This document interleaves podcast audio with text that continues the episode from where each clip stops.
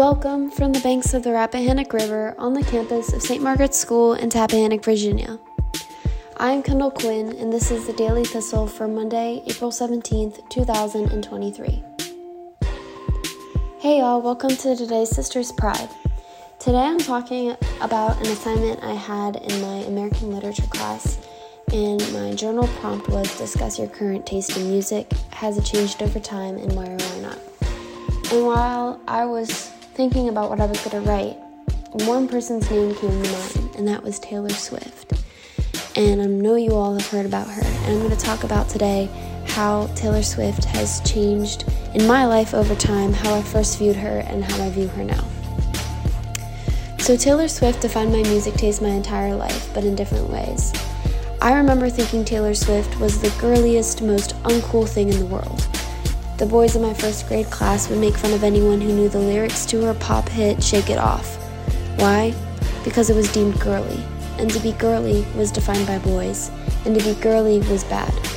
So whenever Taylor Swift came on the radio, I would pretend to act disgusted. Taylor Swift was too girly for me. And as I got older and entered my preteen phase, I heard Taylor Swift's name in the media what felt like every single day. Some journalist was talking about how she had more boyfriends than songs. A talk show host was commenting on her concert outfits and how they were too revealing or they didn't reveal enough. An Instagram post would say, All of Taylor Swift's songs are about boys. And because of the stigmatization that liking anything girly was bad, I agreed with the negative comments. I saw what society wanted from her. I saw her change her personality, reinvent herself every two years to try and please the media. She went from country country girls with big bouncy curls to cutting off all her hair into a bob and turning into a so-called rebel. And then again when she wrote happy songs and then again when she wrote breakup songs.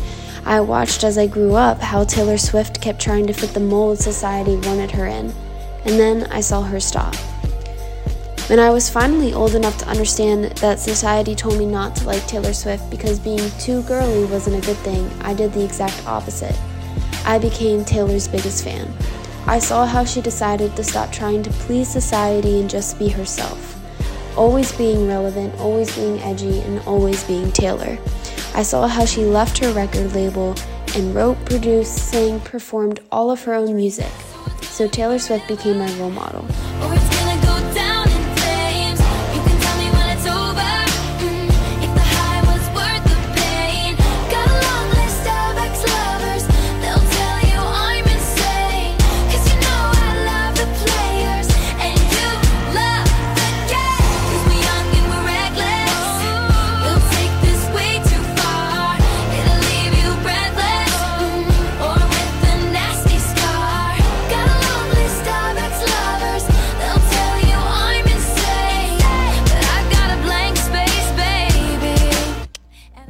River today, the sun will rise at 6:30 a.m. and set at 7:45 p.m. It will be a waning crescent moon with only a 10% illumination. Low tide will be at 6:48 a.m., high tide at 12:24 p.m., and low tide returns at 7:11 p.m. There will be a slight chance of rain showers after 5 o'clock p.m. today, but it will be mostly sunny with a high near 84 degrees. Winds will be from the southwest from 3 to 10 miles per hour, and there is only a 20% chance of participation. News from the BBC. BBC News with Fiona MacDonald.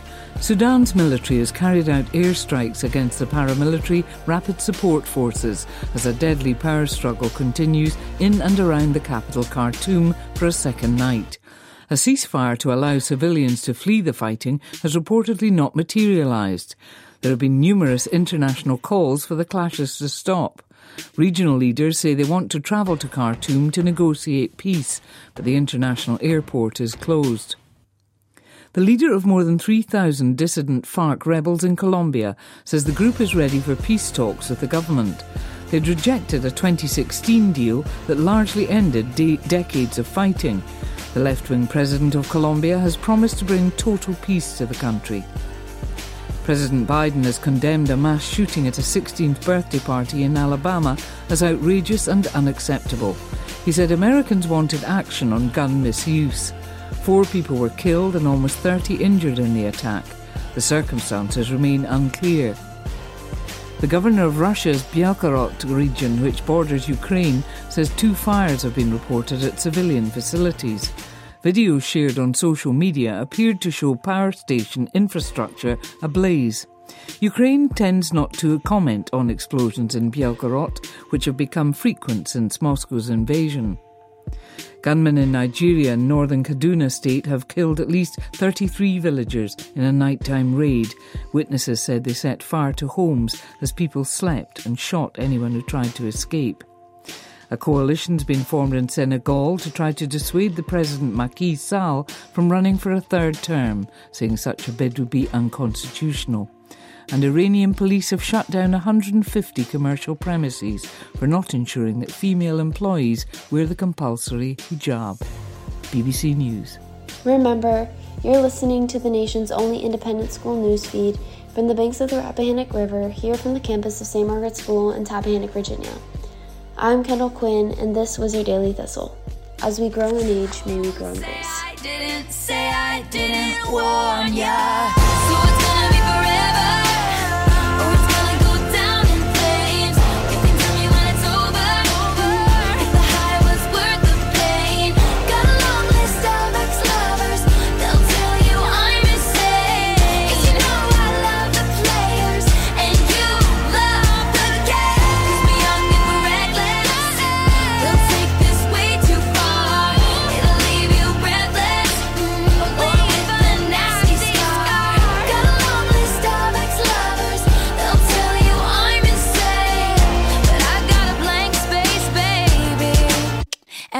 what's your name?